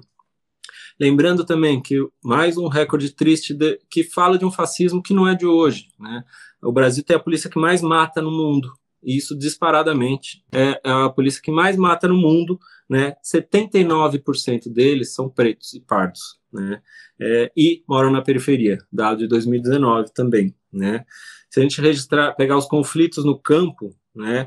Só em 2019 a gente teve 1.833 conflitos no campo, né, que dá uma média de cinco por dia. Né? Então, fascismo está aí, né? não é agora alguém, um, um, cara com bandeira do Brasil gritando sai seu comunista, que, que significa que o fascismo está tá, tá presente. Né? A gente lembrar que a gente é, tem um racismo estrutural e velado aqui no Brasil, né? e, e, e que o mito da democracia racial né, e do brasileiro miscigenado, que o Gilberto Freire fez o favor de, de ajudar a fortalecer, né, é, não permite que a gente olhe para esse racismo como racismo, né, porque não tem, ele, por princípio, ele não existiria. Como assim? Tem uma democracia racial, né? Eu, meu bisavô era, eu sou branco, mas meu tataravô era índio, minha tataravó era negra, foi estuprada, né? Não fala-se isso, né? Mas então a gente não tem racismo aqui, né? Como o presidente falou recentemente, né? A gente está falando de um país de extermínio da população indígena, né, que quando chegou, chegaram os portugueses aqui, tinha em média 4 a 8 milhões né, estimados, talvez é, algumas pessoas falam menos, outras mais, né, alguns antropólogos mais, outros menos, uma população de 4 a 8 milhões, né, e hoje a gente não tem um milhão né, de, de população indígena 500 anos depois, né, a gente pensar mais uma outra violência que fala de um fascismo muito mais intenso do que o cara da bandeira verde e amarela gritando, né, com o outro de vermelho, que é o encarceramento em massa que a gente tem aqui, né. Hoje a gente está beirando em torno de 860 mil presos, né, em 2020, né. É, a gente é terceiro país com mais com número de em número, né, em quantidade de presos, né, sendo que desses é, entre 67 e 70% são negros, né, também, né. É, então é, essa violência está aí, né, há muito tempo. É uma violência que está na nossa história, arraigado. Né? E aí, nesse sentido, o, o, incômodo que eu tenho também com a ideia de a gente usar o termo fascismo é porque esconde isso. Né? Como se o Brasil não fosse violento e, de repente, agora a gente começou a ter uma violência. Né? É, mas sim, tem um aspecto de, uma, de um aguçamento né, que pode, poderia ser chamado de fascismo hoje em dia, né, uma exacerbação, né, é, da violência com a ascensão da extrema direita. Isso realmente a gente tem nesse momento e tem um contexto histórico também, né, um aguçamento do ódio, né, presente, né, e realmente a gente tem, né, eu acho que tem um, tem um contexto, né, mundial, mas a gente tem aqui também um histórico, né, gradual que a gente vai vendo, né, desde as manifestações de junho de 2013, né, que fica um, um, embate, o uso que foi feito delas, né, dessas manifestações, o apropria, a apropriação que se fez daquelas manifestações pela direita e pelas elites, né. Aí a gente tem as eleições de 2014, né, que estava quase ganha pela Dilma, aí quando quando cai o avião do Eduardo Campos, né, é, tem aquela reviravolta, muda, não sei se vocês lembram, vocês, vocês lembram, vai, vocês não são tão novos assim, vai, a gente tem a mesma idade, vai, mas tem, cai aquele avião em 2014, já faz sete anos, gente, olha isso. É, Nossa. Passa, né? Parece, né, parece que foi ontem, velho. Não. É. Ah, só de pandemia 2013, já tem um e pouco aí, nem parece. É, é muito, foi agora e é muita coisa. Aí tem aquele aguçamento, né, ali, e aí vira aquele embate, a chance que a, a, a direita ou a centro-direita vê de retomar o poder, né, pela eleição, né, e aí como vai se, se, se fortalecendo a violência, né. E se a gente lembrar que as últimas antes das eleições de 2014, as três eleições anteriores, a Globo não venceu a eleição, né? Por mais da, que a campanha fosse uma atrás da outra, é, o voto popular a Globo não conseguiu convencer, né? E as instituições, algumas instituições de elite, não conseguiram convencer a população a votar no, no discurso do PSDB, por exemplo, naquela época, né? É, e ali em 2014, né, tem um crescimento disso, um crescimento do ódio, né? Você vai alimentando isso e passa a eleição, você tem uma continuidade né, em relação a alimentar esse ódio, né, a chance que de alguma força, de alguma forma, é, as forças mais conservadoras e a, e a, direita vê também de, de retomar o poder, né, você tem uma, um movimento e um trabalho, né, não só da mídia, né, mas de, de várias frentes empresariais também, de desconstrução, né, e de, de, de impedimento do governo, do segundo governo Dilma, tanto que ela fica um ano e pouco no governo, não consegue fazer absolutamente nada, porque está tudo bloqueado, né? O Aécio declarou explicitamente, né, o filhinho de papai, né, que perdeu a eleição, eh, não aceitou, pediu recontagem de votos, perdeu de novo, obviamente, e declarou, né, então que a gente não vai deixar ela governar. E não deixaram mesmo, né, enfim, e deu no que deu. Boicote mesmo, né, Boicote, é, e isso culminou no golpe de 16, né, o golpe de 16 aí já estava exacerbado, né, essa ideia do ódio, né, e do fascismo, isso foi produzido, né, então você tem ali esse solo fértil muito bem dado ali, e você só precisa é, alimentar, você rega, põe um pouquinho de fertilizante, o fertilizante tá lá, o solo tá maravilhoso, você só precisa regar um pouquinho e fazer um carinho, né, ali, um carinho com ódio, ali, que isso explode, né, e aí, para terminar, a gente tem as eleições de 2018, né, que é um desastre completo, né, é, que ela foi é, ganha nesse clima né, de ódio né, e de, de ódio ao PT, ódio tudo aquilo, e, e é interessante que a população esquece né, o que, que significava os governos PT, né, porque a, a mesma população que está passando fome hoje também é, tinha uma condição melhor, os empresários tinham uma condição melhor, né, é, enfim, tem todo um contexto né, também de, de é, que alimentou esse ódio, né? Então, eu vou adiantar um pouco também, porque senão eu vou falando não para nunca mais, né, gente? Mas acho que algumas coisas que eu já falei, né? É, então, eu acho que é isso, né? Eu acho que é importante a gente lembrar, né, que a, a, a violência ela sempre teve aqui, sempre teve presente, né? Muitas vezes disfarçada exatamente pelo mito fundador, né?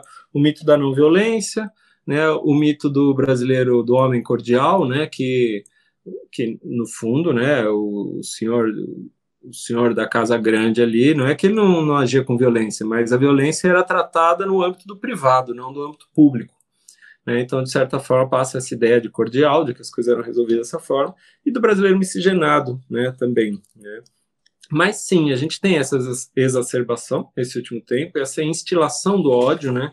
É, e, e, e, nesse sentido vertical, né? É, enfim, estimulados de modo é, é, que de acordo com interesses, né? Nacionais e internacionais também, né? Porque os desdobramentos, é, um exemplo que eu acho que é muito ridículo e óbvio, né?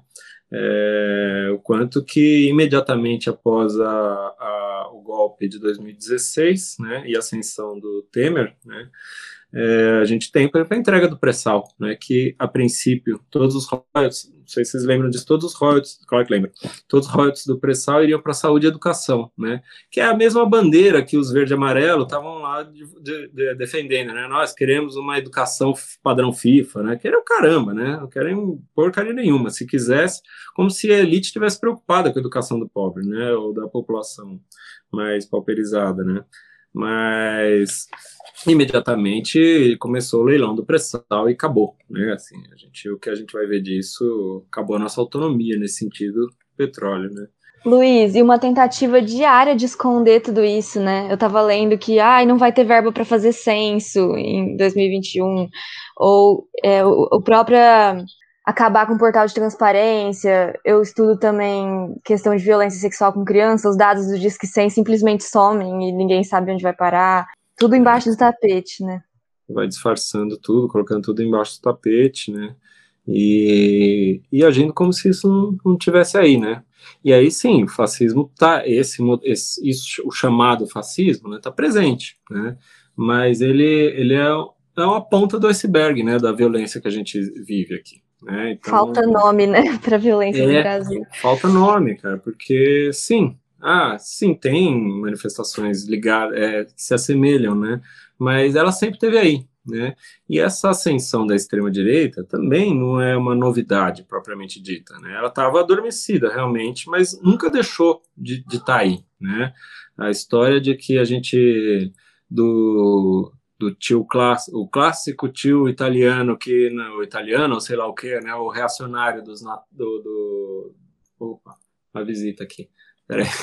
Ah, o clássico tio reaça, né, que no Natal causa, né, e cria briga entre família, não é, não é, não surgiu agora, né? Do, do, aliás, é muito antigo. As brigas de Natal são muito antigas, né? né muito antes dessa ascensão da extrema direita, né? Aquele tio avô, né? Que todo mundo tem um tio avô, outro que reaça e fala: ah, tem que pôr no paredão mesmo. Bom mesmo era Fernando Henrique Cardoso, né? Na época que Fernando Henrique era o representante da extrema-direita, né? Ou melhor, da direita, né? Porque não tinha lugar para a extrema-direita. Mas eles estavam aí, né? É, quantas vezes eu já ouvi, e de pessoas próximas, infelizmente, é, elogiando o massacre do Carandiru, Quantas vezes a gente já ouviu a direita elogiando pessoas assim da classe média, elogiando o massacre do Carandiru, achando que é isso mesmo, bandido bom, esse discurso do bandido bom é bandido morto, né? Sempre teve aí.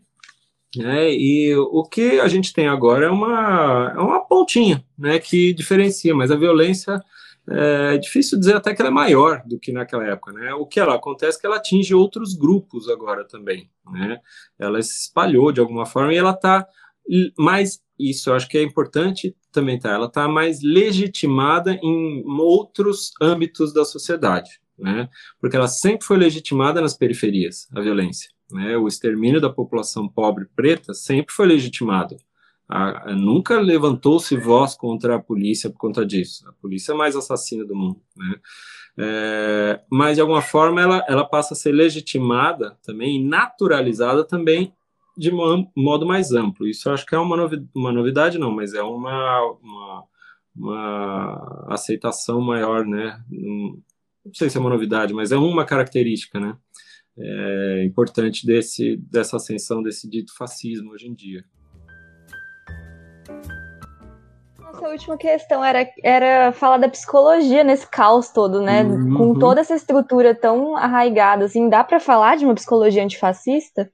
Pois é, né? É, eu acho que tem alguns pontos importantes aí, né? Porque tem vários aspectos que estão ligados à, à psicologia, né? E a, também à, à questão da saúde mental, de modo geral, né?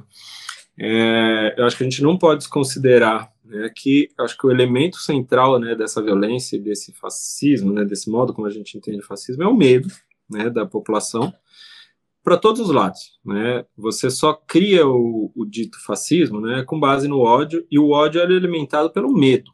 Né? O medo, você instila o medo. O próprio exemplo da ameaça comunista. Né? Qual que é o medo que existe com a porra do comunismo? Né? Falando palavrão bem claro. Né? É, é, então, para você gerar essa população fascistoide, assim, né, o, o violenta nesse caráter, né, você precisa estilar o medo né, nessa população e a sensação de uma, de uma ameaça constante né, dessa população. Você vai criando nessa. É, ao mesmo tempo que o, o, medo ele vem junto com essa sensação de persecutoriedade também, né, que, que, que aí eu acho que atinge de modos distintos, né, tanto o dito fascista quanto a vítima do fascismo, né, porque o fascista também tem um caráter persecutório absurdo, né, ali, né, de achar que é, é, que ele está ali, tudo está contra ele, que é, enfim, que aquilo é uma ameaça real, né, tem, tem um caráter de vitimização bem infantilizado, né, se a gente for pensar, né, e bem infantilizado. É um inimigo muito demarcado, né? É um inimigo de, de de história de criança, né? Se a gente for pensar, né? Porque e o mais difícil é que a gente não consegue argumentar, né? Porque também a gente não consegue argumentar com criança, né? Porque é um, é um ódio muito primário, né? Um ódio muito é. É, nesse sentido infantilizado mesmo, né? Mas por outro lado, né? Também quem é perseguido, né? E quem é vítima né, desse fascismo também sofre de medo, né? Também constante, né? É, é a morte está ali assolando diariamente né, as vítimas do fascismo, né, que até é um ponto que o Maldonado Torres também trabalha, né, o, o, próprio Fanon também fala disso, tem imagens lindas, né, que ele descreve, lindas e tristes, né, falando da morte, o tempo todo está assolando ali, né, e nas periferias é isso, né? Você, tá, você não sabe se seu filho volta para casa, né? Você, tá, você, você, não sai da periferia, não entra sem, sem, sem correr risco, né? De, de morrer, né? E nisso também você tem desdobramentos, né? Para toda, para de, de ansiedade e depressão bastante acentuados, né? Para essa população que é, é perseguida, né? Vitimizada pelo, pelos fascistas, né? Vamos dizer assim e isso desdobra-se também em diversas é, fobias, né, acho que de modo geral. Né. Mas, falando da psicologia, né, isso, bom, isso é do campo da psicologia também, né, mas acho que um ponto que é importante a gente lembrar da psicologia né, é lembrar que a história da psicologia no mundo e no Brasil também é uma história atravessada pelo conservadorismo. Né. É, o não conservadorismo é uma exceção na psicologia. Né? E acho que isso é um, grande, um dos grandes desafios que a gente, na psicologia, tem para enfrentamento de, dessa questão. Né? É, então, se a gente lembrar aqui no Brasil, por exemplo, a criação do sistema Conselhos, né, que foi em 71, foi durante o governo do ditador Médici. Né? E até 2013, 14, se não me engano, ele era considerado um membro honorário do CFP, né, por conta dessa, disso foi um, uma batalha, porque também tinha um empecilho, que eles não poderiam tirar o título né, do, do de, de, membro honorário, porque ele era. Porque supostamente você não pode tirar o título de alguém que já morreu. Né? É, você pode tirar em vida, mas supostamente se ele já morreu, não. Enfim, foi uma batalha lá, conseguiu-se né, tirar esse título, né, até onde eu soube. Né? Mas acho que tem alguns desafios, sim, né, na psicologia em relação a isso, né? Porque tem uma diferença da psicologia enquanto instituição e do psicólogo, né, que é o, aquele que atua como na, na psicologia, né? E o psicólogo, aquele que atua na psicologia, né, ele é formado nessa mesma sociedade que a gente, né? Que eu estava descrevendo, que a gente, que a gente, claro, né? Porque a gente também é psicólogo, né? Mas ele é formado nessa mesma sociedade, né? E ele passa, ele é atravessado por esse mesmo histórico de violência, de formação, né? De social, né? Então, acho que tem algumas questões, né? Claro que, a, é, então, vou levantar dois pontos principais, uns três pontos, na verdade, bem rápido, tá? Mas acho que uma é o seguinte, né? É, a gente tem, a gente pegar o histórico das gestões dos conselhos anteriores, né? Tanto do, do CFP quanto do CRP ou dos, ou dos CRs, é, dos CRPs regionais, né? É, de modo geral, né, na maior parte das vezes, né, até porque tem um grupo mais é, que atua, que na maior parte das vezes teve, né, na frente, a gente tem gestões de modo geral engajadas, né? Não que não haja problemas nessas gestões em um e em outros diferentes problemas, mas a gente, de modo geral, eles têm uma postura mais progressista, né? É, e mais ética, né? Na, funda na regulação da psicologia, né? E as resoluções, de modo geral, elas são, são muito importantes né, para regulamentar a psicologia. E muitas vezes elas estão anos à frente, né, na nossa história recente da psicologia, elas estão anos à frente da legislação que ocorre na, na, na Câmara, né, dos, dos, deputados e depois, enfim, na legislação federal. Né. É, então, isso é importante. Né? A gente tem uma, uma gestão, de certa forma, do que é psicologia no Brasil, né, e a regulação mais progressista, de certo modo, não fascista. Né?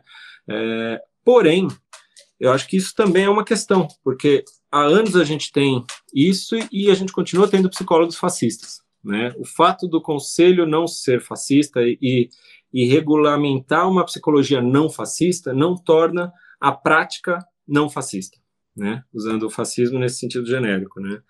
Aí eu acho que tem um outro ponto também que a gente precisa atentar e talvez seja bem importante, né? Que é a questão da formação do psicólogo hoje em dia, né? Hoje em dia e desde sempre, né? A tem uma formação muito conservadora, né? E extremamente colonizada, né? Se a gente pegar, eu não sei como que é a faculdade de vocês, né?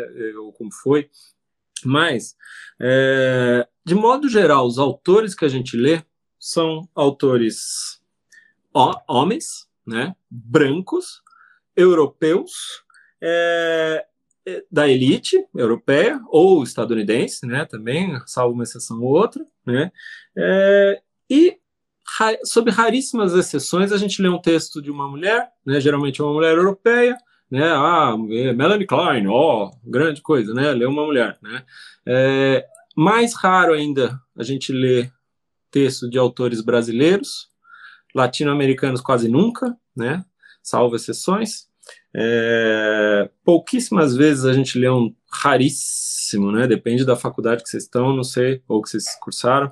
É, ator, autores africanos, então, latinos, né? Nem, menos ainda, né? Então a gente tem uma formação extremamente conservadora ainda hoje, mesmo em algumas universidades mais progressistas, né? É, que tem uma liberdade maior dos professores e dos, dos, das equipes, né? Mesmo assim, a gente continua tendo uma formação conservadora e eurocêntrica, né? De modo geral, né? Então, eu acho que é importante rever essa formação para que seja uma formação crítica, né? É uma formação que o aluno tem lá tudo sobre Freud, né? Sobre Heidegger, aprende Heidegger, Freud, ah, que legal. O Jung também, puta, massa, né? É, e não aprende porcaria nenhuma das questões que são vividas aqui no país, né? Na minha formação mesmo. Eu nunca, nunca foi falado na minha formação. Hoje mudou um pouco, né? Eu estou na PUC hoje, dou aula lá. É, a estrutura não mudou, mas tem uma aula ou outra ali que, que lida com temas como racismo, como ter, é, questões de gênero, né, de LGBTfobia, mas são pontuais, né? Você não tem isso como currículo, né, de modo geral. E na maior parte das faculdades não tem isso, né. Então acho que e é um tema assim muito cotidiano, né, que, que na prática psicológica, na clínica, é algo que se lida muito, né. É, a homofobia, o racismo são é, Perfeito. São questões muito delicadas que tem que se lidar todo dia. E mesmo assim, mesmo sendo questões é, importantíssimas para a prática psicológica da psicologia, ainda assim é né? Sem dúvida. É, de modo geral, diferenciado. A gente aprende clínica, né? A gente aprende clínica da Viena do, século, do, do é. início do século XX. A gente aprende o que é. que é fenomenologia lá na Suíça, né? Nos anos 40, né? Pô, na Suíça não conhece negro, né? Não tem pobreza na Suíça, né? Pô, que história é essa, né? Suíça não foi colonizada, né? A Suíça não tem, não teve escravidão de quatro séculos quase, né? Suíça não tem desigualdade social como a gente tem aqui. Suíça não entende porra nenhuma do que a gente vive, né? Sendo claro, né? Ah, mas nossa, mas clínica é isso, né? Tem um conservadorismo mesmo da psicologia muito grande ainda, né? E, e, eu acho que essa dificuldade né, das universidades de encarar temas, temas relevantes da nossa sociedade, né, e reformular o jeito de ensinar. Né. Pode ensinar, não é que não vai ensinar psicanálise, não vai ensinar frenologia, não vai ensinar behaviorismo, mas ensina a partir dos temas que a gente vive aqui. Né. Para que, que serve essa porcaria? Né, serve o quê? Né? O que, que você está fazendo com isso? O que, que isso tem a ver com a nossa realidade? Né? É, e sem falar um outro problema também, né, que é de, de uma certa funcionamento empresarial de uma parte das universidades né, do país, que cerceiam mais ainda, né, que tem o objetivo exclusivo ali de, de gerar renda, né, gerar lucro como empresas, né, é, e estão preocupadas em não desagradar e não perder alunos, né, então também, né, não querem desagradar a população conservadora e não permitem ou demitem, inclusive, professores que sejam um pouco mais críticos, né, sociedade, né. E aí eu acho que é, é, fundamental, né? Ah, bom, mais dois pontos só. Eu acho que é fundamental essa compreensão de que, mesmo a prática clínica, né, também, que é o, o grande destaque né, das universidades de modo geral, né, que também é um funcionamento conservador para a nossa sociedade, né, é, entendimento que ela é política, né, e, e também que todo sofrimento ele tem uma origem política. Né? Você não tem nenhum sofrimento que não tenha uma origem política, que não se dê na sociedade, não se dê por esses estranhamentos. Né? E eu acho que um ponto que eu acho que é fundamental para a gente também, não sei se fechar, mas para começar outras discussões, né? É um cuidado que, inclusive, a gente, embora os psicólogos, eu acho que de modo geral são mais cuidadosos com isso, mas mas as esquerdas não são. Então, não, de modo geral, as esquerdas mesmo, o pensamento mais crítico, na maior parte das vezes não está atento a isso, né? Que a gente parar de associar a violência e o fascismo, né, de, principalmente dessa onda bolsonarista, bolsominion tal, como doente mental, né, como doença mental, né, que é, o, é, algo que é muito comum, né, eu cansei de ver gente falando, ah, não, isso é camisa de força no Bolsonaro, daí põe lá, posta um Instagram lá com ele com uma camisa de força, assim, achando graça, né, isso é é, é uma violência absurda né, ali também, e que diz respeito a nós mesmos, a psicologia, né, porque é uma desconsideração né, exatamente da, de todo o processo de luta antimanicomial e do que, que é loucura, e é, uma, é um reforço né, da, do preconceito com a loucura, né, assim, que é algo que, tá, que é nosso, né, é da sociedade, é uma sociedade Lembrando que é uma sociedade que produz fascistas e que também produz a loucura também. Né? É, então, acho que isso é um cuidado importante, né? Da gente. Então, é, também acho que deve ser uma bandeira né, ali de, de, de, cuidado, né? Aí já meio relaxando um pouco, eu lembro um ano passado, assim, que uma conhecida minha postou um negócio da Damares, assim. Não foi nem da Damares, né? Essa da Damares foi do um, um perfil que eu seguia do ah, Volta Haddad, era uma coisa assim. E o nosso quase presidente, né? Quem dera fosse, né? Hoje em dia e aí, e aí eu lembro que isso, né, nesse perfil, né, do Haddad, né, a, era, uma, era uma mulher que, que, que, que coordenava tal. E um dia ela postou a Damares com camisa de força, né? Aí eu nunca escrevo essas coisas. Eu peguei, mas eu escrevi. Cara, falei, olha, a gente precisa tomar cuidado com isso, né, tal, tem que ficar mais atento, né? Expliquei para ela. Aí a resposta que a, a, a infeliz me manda é só assim: ah, não, mas isso é loucura mesmo que ela falou, né? a gente, sabe? Pô, é, é isso, né? Então, para a esquerda é legal falar de, da, da, pobreza, falar a luta de, de classes, né? É, gênero, raça. Ah, não, mas loucura não é, não, não é. Pô, né? Claro, né? nenhuma esquerda tem que ter todas as bandeiras, né? Ou tem que estar atento a tudo, mas a gente tem que tomar esse cuidado, né? Teve uma outra situação também, essas de Instagram, besta também, era uma conhecida minha, que ela fez um vídeo, ela, enfim, fez um vídeo lá, assim, um dia, um stories, né, assim, também, é, falando, ah, quem vota, é uma coisa bem besta, assim, meio, ah, quem vota no Bolsonaro é, ou é filha da puta ou é doente mental, né, ela postou isso, assim, né, é, primeiro que eu acho um desrespeito com as putas, né, eu acho uma desconsideração com as putas, né, e, e é a mesma coisa, coloca elas num lugar, né, assim, de, de não por causa do Bolsonaro, né? É um xingamento que é, é, a gente tem que rever também, né? Isso. Né? É, não só por causa do Bolsonaro. Associar com o Bolsonaro é uma, é uma de uma maldade extrema, né? E, e aí ela solta esse doente mental, da, é, é doente mental, foi o termo que ela usou, né? Aí eu escrevi para ela também, é uma conhecida, tal, tinha liberdade para falar, falei, pô, fulana, tal, né, vamos, né, acho que é importante rever, ela super de esquerda, militante, tal, sabe, esse essa história, né? Bom, não que todo mundo tem que ser tudo, mas enfim. E tira nossa. a responsabilidade, né, Luiz? Como se tudo que os governantes fizessem não fosse pensado, fosse, nossa, Isso. só pode ser uma loucura. Pode ser Saiu loucura. de si. Sendo que é um projeto, né? Uhum. É, ao contrário, mais uma vez a gente oculta a gravidade disso quando a gente fala que é loucura, né? Porque a gente está mais uma vez tamponando tanto a, o projeto que está em jogo, né, que está em, em, tá em jogo mesmo ali, né, está sendo colocado em prática, quanto também aumenta o preconceito com a loucura. Né? Eu escrevi isso para ela, tal, não sei o quê, ela ficou, ficou fula da vida ali, assim, ficou irritada, me bloqueou no Instagram. ah, ah, beleza, né? É assim que a gente, é assim que a esquerda conversa, né, gente? Porra, bacana. É isso, é o grande diálogo, a escuta. Também tem críticas, né? A, a, gente tem que fazer autocrítica, né? Também é importante. É. De certa maneira. Exato. É, não é fácil. Mas eu acho que é também combater o ódio com mais ódio também é, é, assim, é difícil, né? É uma, é uma, é uma, é. uma outra maneira também, é assim, é, tem suas complicações também. Acho que não, não adianta ficar só nessa também de tipo ah, a pessoa está fazendo isso, eu vou fazer igual, só que do outro lado. Às vezes não. É.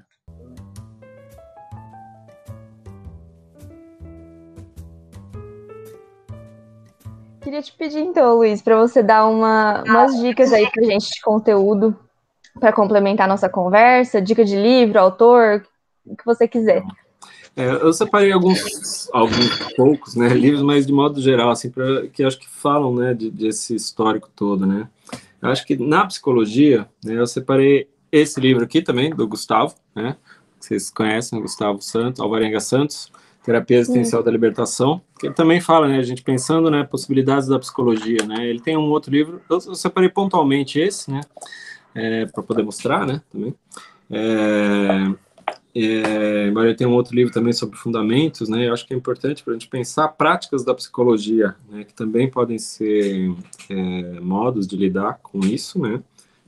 Aí, eu acho que tem vários livros que eu, que eu trouxe aqui, separei, vários não, calma, também não assusta, é, que eu acho que é importante para a gente compreender esse contexto, né, acho que um clássico, né, um classicão, embora ele é uma parte só, né, é o Veias Abertas, da América Latina, né, embora é um livro de 1970, é extremamente atual, né, é, e acho que ajuda muito a entender essa, essa lógica de, de, colonização e de exploração da América Latina, né. Aí também nesse mesmo sentido, né, é um pouco mais atual, um pouco mais atual, não, bem atual, né, de 2019, esse livro Decolonialidade e Pensamentos Afrodiaspóricos. Ah, bom, desculpa os autores, né? O Vias Abertas, né, é do, do Galeano, né, o Eduardo Galeano, poeta poeta, escritor e pensador uruguai. Né? Aí, Decolonialidade e Pensamento Afrodiaspórico, né, de 2019, né, que é organizado né, pelo Maldonado Torres, né, o Bernardino Costa e o Grossfogel, né, que eu acho que é uma referência bacana sobre é, as questões atuais aqui no Brasil, racismo também e, e a relação com a colonialidade, né. Aí, obviamente, né, também só para dar uma uma provocada no momento também, né? Como conversar com fascista. Acho que é uma boa, boa sugestão para agora da Márcia Satiburi. Aí, é, para entender um pouco esse contexto também de violência, né, eu separei um pouco alguns, alguns outros livros. Né, eu acho que esse livro sobre a ditadura civil-militar, esse é difícil um livro que, que abarque todos os temas, né, faça um geralzão tal, né. É, esse livro aqui, do Marcos Napolitano, 1964, História do Regime Militar Brasileiro, eu acho que é um bom livro, é um livro de história, né, um historiador, eu acho que é um bom livro para a gente ter uma noção mais geral, ampla, né, assim, da, da ditadura civil-militar, tem questões, obviamente, que nenhum é 100%, mas eu acho que ele dá uma introdução boa para quem, quem quer ter uma noção é bem criterioso, né, enfim, é, sobre a ditadura civil-militar. Aí sobre a violência também na ditadura militar, civil-militar, tem esse clássico aqui também, do Carlos Fico, que é um historiador também, que é como eles agiam, os subterrâneos da ditadura militar, espionagem e psicologia e, psicologia, e polícia política, né, que eu acho que é importante para a gente ter ideia da violência e como isso vai sendo, é, como isso isso de alguma forma permanece também depois, né, no, no na, na, na, democratização, né? Daria também para falar do clássico, né, o Rota 66 do Caco Barcelos, acho que é um livro também indispensável, né, para a gente entender violência policial, né? Bom, mas aí um pouco mais do campo teórico, né, menos histórico. Acho que tem a, a Chauí é um exemplo ótimo para a gente pensar questões aqui do Brasil, né? E tem uma coletânea, né, da Autêntica, né, começou alguns anos atrás a reunir, né, em volumes, né, temas sobre tema, a partir de temas, né. Então acho que tem esse tema da esse volume, que é o volume 5, que é o sobre a violência da Chauí, acho que tem textos bem interessantes para a gente entender o contexto de violência aqui no Brasil. Continuando na nossa Chauí, querida, também é, Manifestações Ideológicas do Autoritarismo Brasileiro, que é o volume 2 dessa mesma coleção, da Autêntica. Eu acho que é interessante, traz também ambos também falam bastante sobre a noção de mito fundador e quanto que está arraigado, esse autoritarismo e da violência aqui no Brasil. E aí, para fechar, embora assim, tem mais um monte que eu gostaria de indicar assim também, mas eu acho que também fala, também é importante esse o escravismo colonial do Jacob Gorender, né, eu acho que é um clássico, né, um desses clássicos antigos. Não, não resume, obviamente, tem muita coisa que se estudou sobre racismo depois, e, sem dúvida, né, assim, tem textos atuais, mas esse é um dos clássicos, né, assim, que eu acho que vale a pena a gente também ter um, olhar um pouco mais tempo aí para entender dessa formação, né, é, formação histórica né, que a gente tem aqui de violências. Né? Eu colocaria também, ai, como chama, do Celso Furtado, né, é, o, como que chama? É, formação econômica do Brasil. Acho que também é bem importante, né? A gente tem essa tendência na psicologia de só ler livro de psicologia, né? Eu acho que a gente aprende muito mais psicologia, fenomenologia qualquer coisa lendo livros sobre história. Claro, é importante a psicologia também, mas a gente aprende muito mais lendo sobre economia, sobre política, sobre ciências sociais, antropologia, sociologia, né? Enfim, poesia, né? Literatura, né? A gente está aprendendo sobre o ser humano, né? É isso que a gente está lidando, né?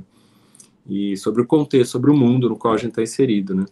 Enfim, mas não quero me alongar muito, senão a gente vai. Você falou bastante do Fanon, você comentou bastante sobre uh, ele. Não sei se o pessoal está ah, ouvindo, é sabe dos livros do Fanon. só um segundo aqui, ó. Aqui, pronto, os dois clássicos do Fanon, que eu acho que não pode passar. Muito obrigado, Lívia.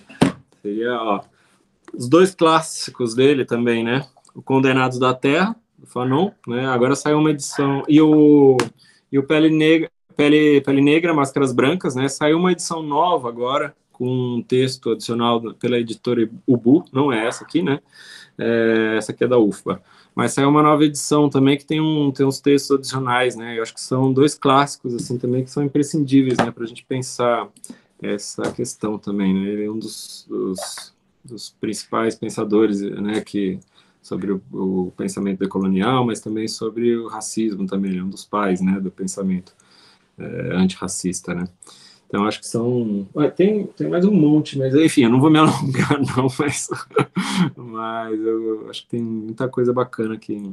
Enfim, né, para quem for lendo, se interessar e vai lendo aos poucos também. Sobre violência também tem vários, gente. Ah, não, mas tudo bem. Vamos.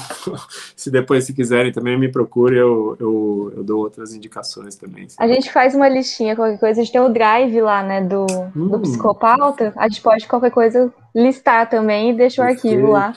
Ah, e tem vários que são escaneados aí também, que dá para. Uhum. A, gente colo... ah, a gente coloca tudo lá. Hum, maravilha.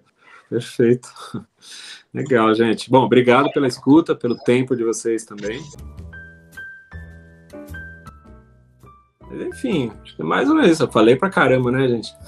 Não dá trabalho pra vocês editarem aí. Né? A gente queria até te agradecer, Luiz, que foi uma conversa que acho que é tão atual, né? E tão antiga ao mesmo tempo. E tão é. importante.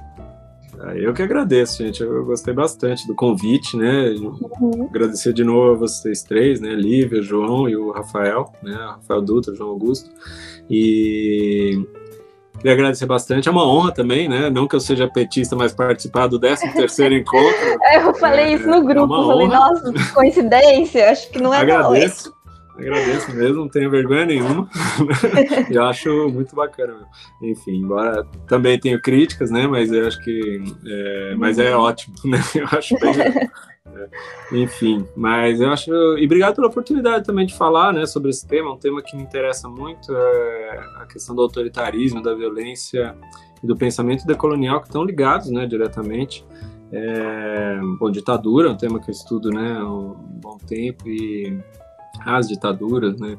Isso e os desdobramentos e a continuidade autoritária, né? Também que a gente tem na sociedade. Então, acho que é, é bacana poder conversar, conversar com gente próxima, né? E se entender e, e que bom, né? Enfim. É só para encerrar, gente queria agradecer quem escutou. Quem tiver alguma dúvida, manda para a gente também. A gente está sempre postando as novidades do episódio, os cortes das partes mais importantes. Então sigam a gente lá, né, no arroba. Qualquer dúvida, manda pra gente que a gente enche o saco do Luiz de novo. À vontade. E é isso, muito obrigada.